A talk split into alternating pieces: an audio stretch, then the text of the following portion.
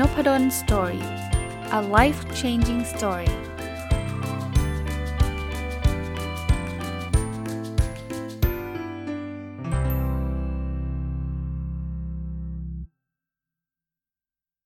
วัสดีครับ ยินดีต้อนรับเข้าสู่นพดล Story Podcast นะครับ ยังอยู่กับหนังสือเล่มเดิมนะครับหนทางความสุขที่เขียนโดยคุณ หงจื้อเฉิงนะครับ แล้วแปลโดยคุณวิวัฒประชาเรืองวิทย์นะก็รีวิวมาตั้งแต่วันศุกร์ที่ผ่านมานะ แล้วก็เว้นไว้เสาร์อาทิตย์ แล้วก็วันจันทร์วันอังคาร น่าจะทั้งสัปดาห์แหละครับ เพราะว่าหนังสือหนาเกือบ 700 หน้านะหรือหรือประมาณนั้นนะครับ ก็เลือกเอาเฉพาะบางบทที่ผมคิดว่าน่าสนใจนะครับ ถ้าทุกบทเนี่ยสงสัยเป็นเดือนนะก็เอามาเล่าให้ฟังนะครับมาต่อเลยนะ บทนี้เป็นบทที่ให้ข้อคิดที่น่าสนใจอีกข้อหนึ่งนะ ชื่อบทว่าปฏิบัติต่อผู้อื่นด้วยความซื่อตรง รักษาคุณธรรมห่างไกลภัยอันตรายนะหนังสือเขียนไว้แบบนี้ครับ บอกว่าบุคคลผู้วางตัวอยู่บนหลักการที่มีมูลฐานกล่าวคือ ไม่กล่าวโทษความผิดพลาดเพียงเล็กน้อยของคนอื่น ไม่เปิดเผยความลับ และการดำเนินชีวิตของผู้อื่น ยิ่งไปกว่านั้นไม่เก็บเรื่องเลวร้ายของผู้อื่นที่ผ่านมานานแล้วไว้ในใจ นี่คือหลักการสำคัญ 3 ประการบนพื้นฐานความเป็นมนุษย์ ผมผมชอบตรงนี้นะคือความผิดพลาดเนี่ยถ้าเกิดเราเอาแต่กล่าวโทษเขาความผิดพลาดไม่ใช่ความคือไม่ได้แปลว่า ถ้าเขาผิดเราห้ามโทษนะ แต่ว่าผิดพลาดเล็กน้อยอะโอ้โหทำเป็นเรื่องใหญ่เรื่องโตเลย จัดการเขาทันทีอย่างนี้ไม่ไม่ควรทำนะอันที่ 1 อันที่ 2 คือความลับเขาอะบางทีเขาไว้ใจเรานะเขามาบอกเราเนี่ยโอ้โห ไปเปิดเปิดเผยไปหมดเลย อย่างนี้ก็ไม่ถูกนะ อันนี้คืออันที่2นะอันที่ 3 คือ คือบางทีเขาอาจจะทำอะไรไม่ถูกเนี่ยคิดเครียดแค้นเก็บไว้ฉันจะต้องเอาคืนให้ได้นะก็เป็น 3 อันที่ไม่ควรจะจะทำนะครับ ก็เป็นเป็นบทเรียนที่ได้จากการอ่านบทนี้นะอ่ามาอีกบทนะครับ ชื่อว่าตั้งมั่นในความซื่อตรง ไม่กลัวคนรังเกียจไม่ชั่วร้าย ไม่กลัวคนทำลายนะครับ เขียนไว้สั้นๆ จริง ๆ ในในบทอยาวนะครับ แต่ว่าไอ้สั้น ๆ ที่ผมอยากจะนำมาฝากครับ บุคคลที่มีความตั้งมั่นในความซื่อตรง มีความตรงไปตรงมาอย่างเปิดเผย ไม่ประจบสอพอ แม้จะถูกคนต่ำต้อยเครียดแค้นชิงชัง ก็ยังดีกว่าบุคคลที่ยอมบิดเบือนความตั้งใจของตนเอง เพื่อให้คนอื่นยินดี แปลว่าซื่อตรงก็มาก่อนนะถึงแม้ว่าบางทีซื่อตรงแล้วอาจจะไม่ถูกใจใครหรือว่าเพื่อนอาจจะไม่ชอบคนบางคนอาจจะมาว่าเราทำไมไม่ยอมช่วยกันเลยอะไรเงี้ยยังดีกว่าที่จะ บิดเบือนความตั้งใจ เฮ้ย อันนี้นะนั่นก็ได้ เราไม่ซื้อตรงก็ได้ แล้วก็คนอื่นก็ยินดีกับเรา ไม่ควรทำนะ อันนี้ก็เป็นบทเรียนที่ผมว่าดีมากๆข้อหนึ่งเลย อันนี้เป็นอีกบทที่มีหลายคำแนะนำเลยนะ ชื่อบทว่าอย่าเชื่อใจตนเองที่มีความลำเอียง อย่ากระยิมใจที่มีที่อิจฉาริษยาคนนะเขียนไว้ในหนังสือเขียนไว้แบบนี้ครับ อย่าลำเอียงไปหลงเชื่อและถูกหลอกลวงให้กระทำเรื่องทุจริต อย่ากระยิมใจและกระทำการไปด้วยความโกรธ อย่าเอาความชำนาญของตนเองมาแสดงออก เพื่อบ่งบอกถึงความบกพร่องของผู้อื่น อย่าอิจฉาผู้ที่มีความสามารถเหนือกว่าทั้งที่ตัวเราโง่เขาเอง ก็เป็น 3-4 ข้อที่ที่พูดไว้ในบทนี้ แต่ว่าอย่าอย่าไปถูกหลอกลวงอะ่ะบางทีเขาให้เราไปทำอะไรที่มันทุจริตเนี่ยก็ไม่ควรทำนะ แล้วก็อย่าไปทำอะไรตอนที่เราโกรธนะบางทีเราโกรธแล้วเราไปพูดจาอะไรที่มันไม่ดีไม่เหมาะสมนะแล้วก็ใครที่เก่งเนี่ยต้องระวังนะแสดงออกเพื่อบ่งบอกถึงความบกพร่องผู้อื่น โอ้ยคนนั้นไม่ได้เรื่องเลยดูผมสิอะไรเงี้ยไม่จำเป็นเลย แล้วก็สุดท้ายเนี่ยอย่าไปอิจฉาคนที่เขาเก่งกว่านั้นจริงๆเราเราไม่เก่งเองไม่ได้เป็นความผิดที่เขาเก่งกว่าเราเลยนะก็เป็นข้อคิดที่ที่ที่ดีหลายๆ ข้อเลยนะอ่านี่ก็เป็นอีกหนึ่งข้อคิดเวลาเราอยากจะ ช่วยทำให้ให้คนอื่นเขาดีขึ้นนะ ชื่อบทว่าอย่ากระทำความผิดเพื่อโจมตีความผิด อย่าใช้ความดื้อรั้นไปทำให้เขาดื้อรั้นเนะี่ยเขาเขียนไว้แบบนี้นะครับ เราต้องใช้ความแยบคาย เพื่อให้คำแนะนำตักเตือนคนที่กระทำความผิด หากเราตำหนิติเตียน และเปิดโปงข้อบกพร่องของเขาต่อหน้าผู้คน ก็คือเรากระทำความผิดเพื่อโจมตีความผิดของเขาอะคือเราเห็นลูกน้องเราผิดเนี่ยอย่าไปทำให้เขาอายอะ่ะ มาเรียกมาเลย แล้วก็มาด่าต่อหน้าทารกำนันเนี่ยเฮ้ยดูสิ นี่คุณดูนะ เนี่ยเป็นความผิดพลาดที่แบบไม่ได้เรื่องเลย โหแย่มาก อย่างเงี้ยเขาจะรู้สึกไงฮะ อายใช่ไหม หรือบางทีก็รู้สึกต่อต้านแทนที่เขาจะอยากจะปรับปรุงการทำงานให้ดีขึ้น บางทีบอกอย่านะ วันหลังนะถ้ามันผิดมั่งจูจะเอามันคืนอะไรเงี้ย ก็ต้องระวังแบบนั้นเนี่ยเราเราเราไปทำผิด เหมือนกับเขาแหละ แต่ความความผิดคือทำไปทำให้เขาอายนะสอนเขาได้ครับเรียกเขามาคุยครับ เดี๋ยวเขาก็จะปรับปรุงตัวเองให้มันดีขึ้นนะฮะอีกข้อหนึ่งที่ผมใช้ก็ว่าเป็นไดเลมม่านะก็คือเราต้องหาหาทางตรงกลางให้เจอเนี่ยชื่อบทนี้เขียนบอกว่าแยกแยะผิดถูกรู้จักหลักการใหญ่นะครับ เขียนไว้ว่า อย่าเอาเหตุผลของคนส่วนใหญ่มาระแวงสงสัยและละทิ้งความเห็นที่วิเศษของตนเอง แต่ก็ต้องไม่ถือดีในความคิดเห็นของตนเองมากจนเกินไป และนำไปสู่นำไปสบประมาทความดีความซื่อตรงของผู้อื่น คือมันต้องหาทางสายกลางอะฮะ คือบางทีเนี่ยไอเดียเราดีนะ แต่เรามีคนส่วนใหญ่จะบอกทำไม่ได้หรอกไม่เวิร์กหรอกอันนี้ไม่ดีหรอกเขาก็บอกว่าอย่าไปเอาความเห็นคนส่วนใหญ่เนี่ยมามาทำให้เราต้องละทิ้งความเห็นที่มันดีอยู่แล้วของเราอะแต่ในทางกับการบอกโอ้ถ้างั้นใครพูดอะไรฉันไม่ฟังก็ไม่ใช่นะ ก็ต้องไม่ถือดีในความเห็นของตัวเองมากจนเกินไปนะแล้วก็บอกว่าเฮ้ยแกนั้นมันโง่อะคือคืออย่างที่ผมบอกไอ้พวกนี้มันต้องใช้ประสบการณ์นะแต่ว่าการที่อ่านหนังสือเนี่ยทำให้ได้เราเราได้ตระหนักรู้ก็แล้วกันว่าเออจริง ๆ มันมีทั้ง 2 ด้านแหละ ถ้าใครที่ไม่ฟังคนอื่นเลยมันก็แย่ แต่ใครที่ไปฟังคนอื่นทุกเรื่องเลยไอไอเดียอะไรเรามาพอเพื่อนท้วงที่ทีเดียวก็เลิกเนี่ยเราก็ไม่ได้ไปไหนเช่นเดียวกันนะก็ต้องหาหาให้เจอนะครับ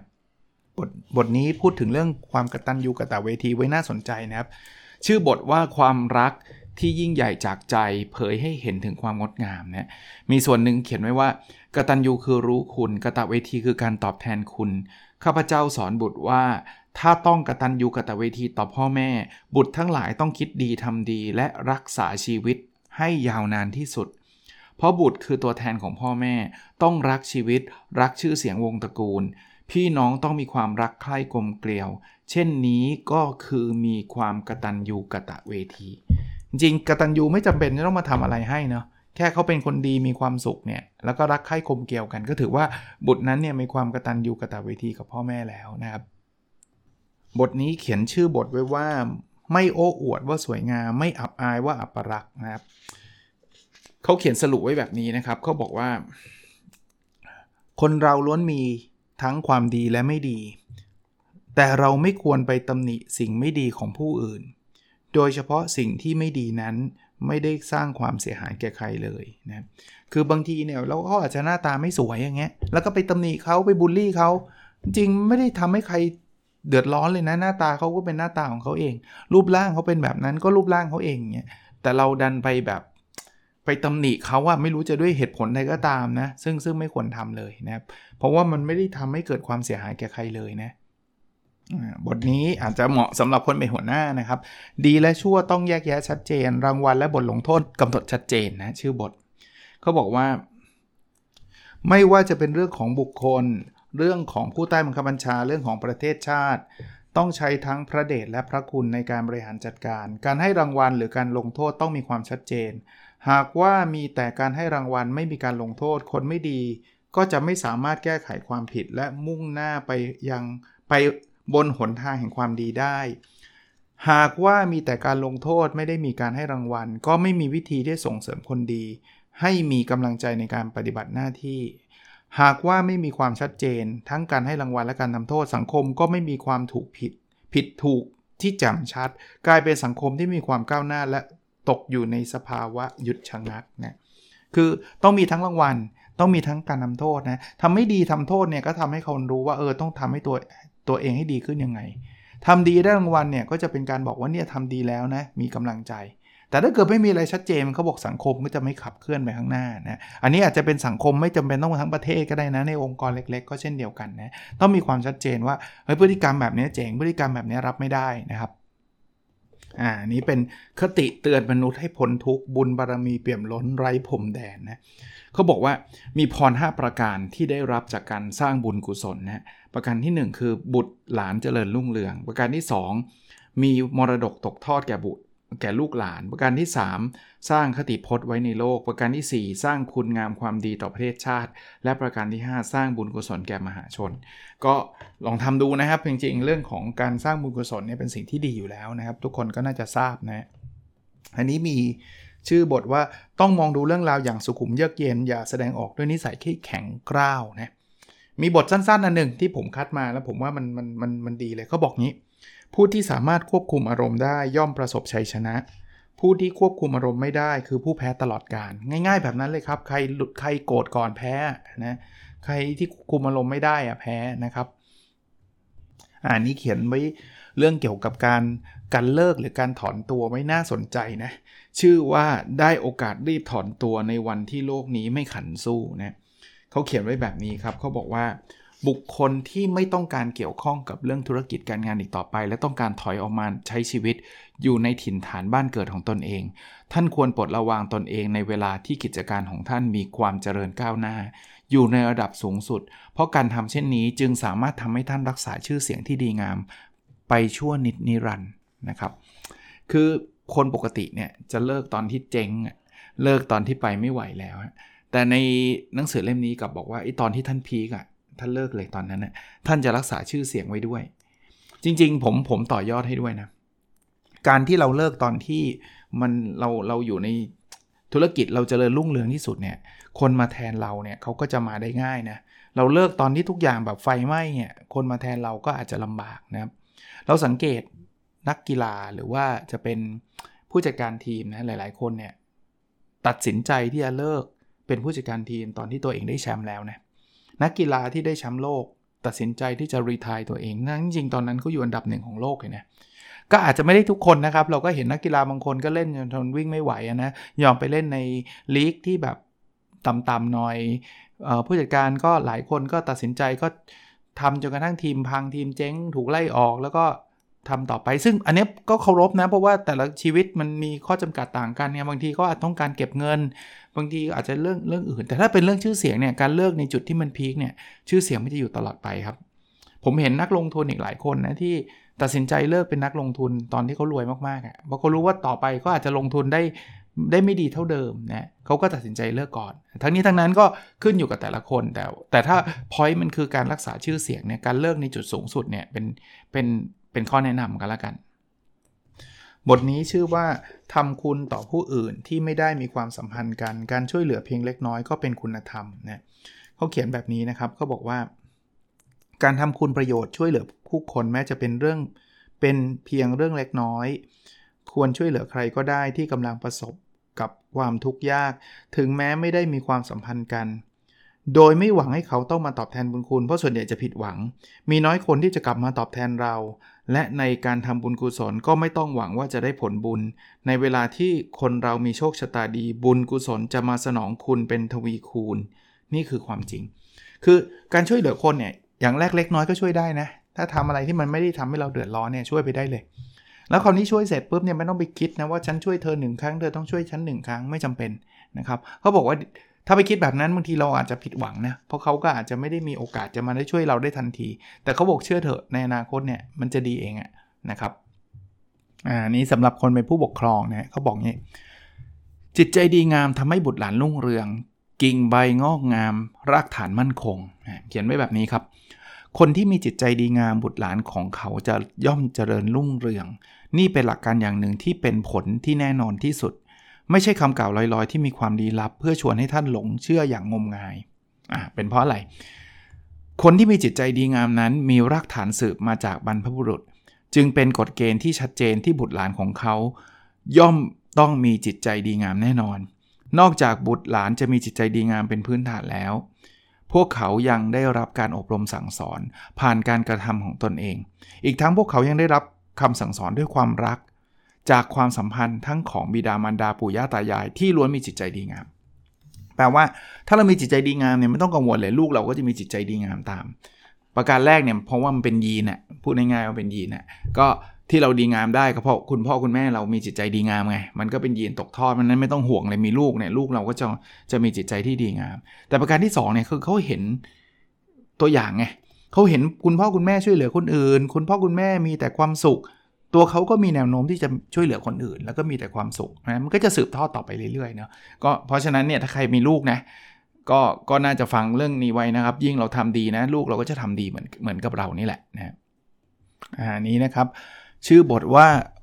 พูดจาดีงามหนึ่งคำ เหมันสามฤดูอบอุ่น พูดจาชั่วร้ายหนึ่งคำ เดือน 6 ก็ยังเหน็บหนาว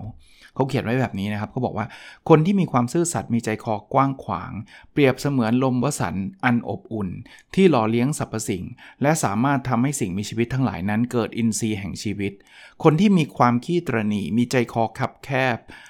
ก็เปรียบเสมือนอากาศที่เย็นเยือก จนกลายเป็นหิมะขาว และสามารถนำบรรยากาศที่โหดร้าย มาทำลายล้างสรรพชีวิตทั้งปวง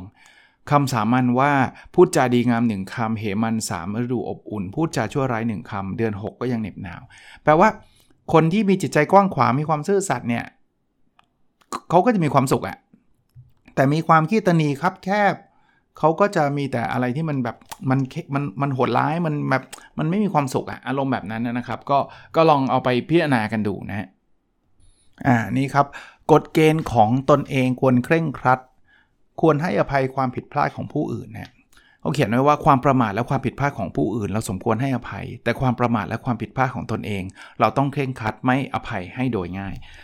หลายคนเนี่ยทำกับกันนะ ตัวเองผิดมองไม่เห็นเลยว่าตัวเองผิด แต่โหคนอื่นผิดนิดนึงนี่ไม่ได้เลยนะ ขยายความเลยจัดการเต็มที่เลยเข่งคัดขึ้นมาทันที แต่พอตัวเองไม่เข่งคัดเขาบอกให้ทำกับกันนะของคนอื่นเนี่ยเราให้อภัยครับ แต่ตัวเองเนี่ยอย่าอย่าอย่าอย่าให้มันเกิดแบบนั้นนะครับอันนี้ก็เป็นเป็นบทเรียนที่ผมคิดว่าใช้ได้กับปัจจุบันและอนาคตด้วยผมว่าเป็นสิ่งที่น่าสนใจนะเป็นสิ่งที่ดีนะครับอันนี้คล้ายๆหลักการความเป็นผู้นำนะทำคุณ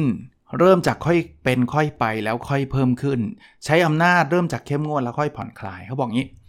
การมีความเมตตาปาณีทำคุณต่อผู้อื่นต้องค่อยเริ่มอะต้องเริ่มจากค่อยๆ เป็นค่อยๆไป แล้วจึงเปลี่ยนแปลงเพิ่มให้มากขึ้น หากว่าท่านเริ่มช่วยเหลืออย่างมากมายเริ่มตั้งแต่เริ่มแรกและต่อมาค่อยๆ ลดลงทีละเล็กละน้อย จะทำให้ผู้คนลืมน้ำใจที่ท่านมีเมตตาปาณีและทำคุณต่อเขาอย่างง่ายดายแปลว่า ถ้าเราจะเริ่มเมตตากรุณาเนี่ยค่อยๆ เริ่มนะครับแล้วก็ค่อยๆ เพิ่มขึ้นเพิ่มขึ้นเพิ่มขึ้นนะถ้าเพิ่มถ้าเริ่มตั้งแต่เยอะเลยเนาะแล้วค่อยๆ ลดลงคนก็อาจจะลืมลืมน้ำใจที่เราเคยทำไว้นะแต่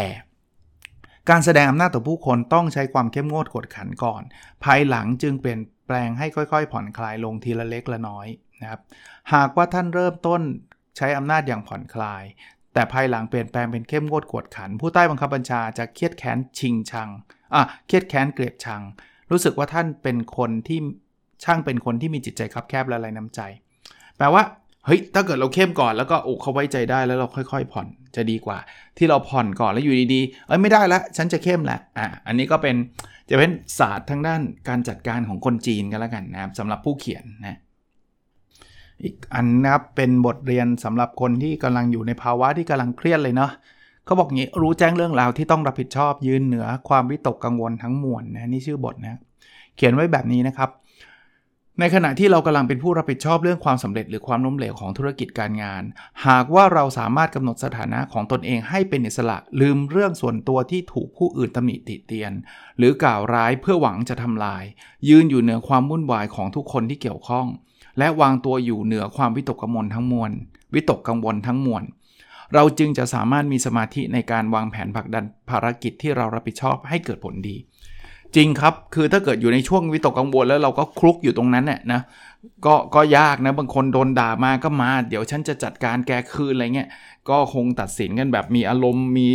ความรู้สึก ซึ่งมันก็อาจจะไม่ work นะครับ อันนี้ก็เป็นเป็นบทเรียนสำหรับคนที่เป็น CEO เป็นผู้นำเป็นอะไรหลาย ๆ คนที่ดำเนินธุรกิจอยู่ที่เจอแต่วิกฤตเจอแต่ความวุ่นวายนะอีกบทหนึ่งสอนเรื่องความอดทนนะเขาบอกอดทนอดกั้นฝ่าฟันจึงประสบความสำเร็จนะครับ เขาบอกแบบนี้ฮะเขาบอกว่า เห็นได้ว่าเพียงแต่มีความอดทนต่อความทุกข์ยากลำบาก คนจึงสามารถฝ่าฟันอุปสรรคจนประสบความสำเร็จ คืออีกตอนหนึ่งอะไหนไหนไหนไหนพูดละขออีกตอนหนึ่งอาชีพหรือสิ่งที่ทำนั้นต้องสลัดความวุ่นวายทิ้ง ดังนั้นยามที่รู้สึกวันไหวต้องอดทนอดกลั้น เพื่อเพิ่มกำลังความสามารถในการพยายามทำสิ่งที่ยังทำไม่ได้ให้สำเร็จ คือที่จะผมก็เลยจะต่อยอด จะบอกว่าแบบนี้ฮะทำทุกอย่างเนี่ยมันจะต้องมีอุปสรรคนะ มันอาจจะไม่ได้เป็นสิ่งที่เราต้องชอบทุกเรื่อง ไม่ว่าเรื่องอะไรก็ตามนะ ถึงแม้มันจะเป็นงานในฝันเราเลยอะบอกอยากจะเป็นผู้ประกอบการเนี่ย ใช่ครับ เป็นละตอนนี้ แต่มันไม่ได้มีทุกเรื่องที่เราชอบไงบางคนก็อาจจะไม่ชอบในการขายของ บางคนก็อาจจะไม่ชอบในการไปพบปะ แต่บางทีมันต้องทนอะคือถ้าเกิดไม่ทนเลยมันก็จะลำบาก มันก็ไม่ไม่บรรลุผลสำเร็จนะครับ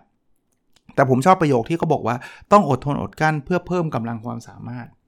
คือเวลาเราทนมันเหมือนกับถ้าเป็นเกมเนี่ยมันเหมือนกับหลอดพลังงานเราจะเพิ่มขึ้นเรื่อยๆนะแล้วเราก็จะเก่งขึ้นเรื่อย ๆ ด้วย แล้วจากประสบการณ์นะบางเรื่องที่ตอนแรกเราก็รู้สึกว่าเราเราไม่ไหวฮะแต่ว่าพอเราทำไปทำไปเนี่ยกลายเป็นสิ่งที่เราชอบสร้างงานเนี่ยมีนะครับเยอะแยะเลย อย่างผมเนี่ยเป็นอาจารย์เนี่ยถ้าย้อนเวลากลับไปสัก 20 ปีนะผมเกลียดการ present หน้าห้องมากนะครับ มันแทบโหไม่ไม่เคยจินตนาการว่าตัวเองจะเป็นอาจารย์ได้เลย แต่พอเราเริ่มครั้งแรกมันก็ไม่ได้ easy นะ ต้องบอกว่าเหงื่อแตกปวดท้องคือทุกอย่างอะ่ะแต่ว่าสักพักหนึ่งเฮ้ยมันก็สนุกดีนะ มันก็กลายเป็นอาชีพในฝันเฉยเลยนะครับอะอันนี้เป็นเป็นแค่ตัวอย่างนะข้อสุดท้ายและกันบทสุดท้ายสำหรับวันนี้นะครับชื่อบทว่าสร้างจิตสำนึกเพื่อโลกดำรงชีวิตเพื่อมหาชน สร้างความเจริญรุ่งเรืองเพื่อบุตรหลาน ก็บอกงี้ 3 เรื่องนะ 1. ไม่หลอกลวงปิดบังจิตสำนึกที่รู้บาปบุญคุณโทษของตนเอง 2. ไม่กระทำเรื่องที่ใจไม้ไส้ระกรรมปราศจากคุณธรรม และ 3. ไม่สุรุ่ยสุร่ายใช้จ่ายสิ้นเปลืองซื้อสิ่งของมากเกินไป เขาบอกว่า ถ้าหากว่าท่านสามารถกระทำสามเรื่องนี้ได้ ก็จะเป็นการจ้างสร้างจิตสำนึกและนิสัยที่ดีงามเพื่อโลกใบนี้ เป็นการสร้างสรรค์ชีวิตที่เกิดใหม่อย่างไม่มีวันสิ้นสุดเพื่อมหาชน เป็นการสร้างความก้าวหน้าและบุญกุศลไปยังชนรุ่นหลังที่เป็นบุตรหลาน ให้ได้พบกับความผาสุกชั่วกาลนาน คืออย่างที่สรุปไว้เมื่อกี้ครับคงไม่ต้องพูดซ้ำอะมันเป็นสิ่งที่ดีที่เราควรทำอยู่แล้วนะครับ โอเค วันนี้คงประมาณนี้ก่อนแล้วกันนะครับ จะได้ไม่ยาวเกินไป มาได้ประมาณสักครึ่งเล่มนะครับ ตอนนี้นะครับ คิดว่าน่าจะสัก 2 วัน at least นะครับ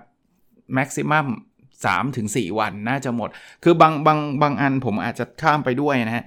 หนังสือน่าจะมีจำหน่ายอยู่แล้วนะครับ คิดว่าวันก่อนไปเสิร์ชใน Google แล้วเจอเหมือนกันนะครับ ถ้าสนใจอยากอ่านเองนะ แต่ค่อยๆ อ่านหน่อยมัน 7-800 หน้านะครับ หนทางความสุขนะครับของคุณหงจื้อเฉิงนะครับแปลโดยคุณวิวัฒประชาเรืองวิทย์นะครับ ก็น่าจะเป็นประโยชน์กับทุกท่านนะครับ แล้วเราพบกันในสดถัดไปนะครับ สวัสดีครับ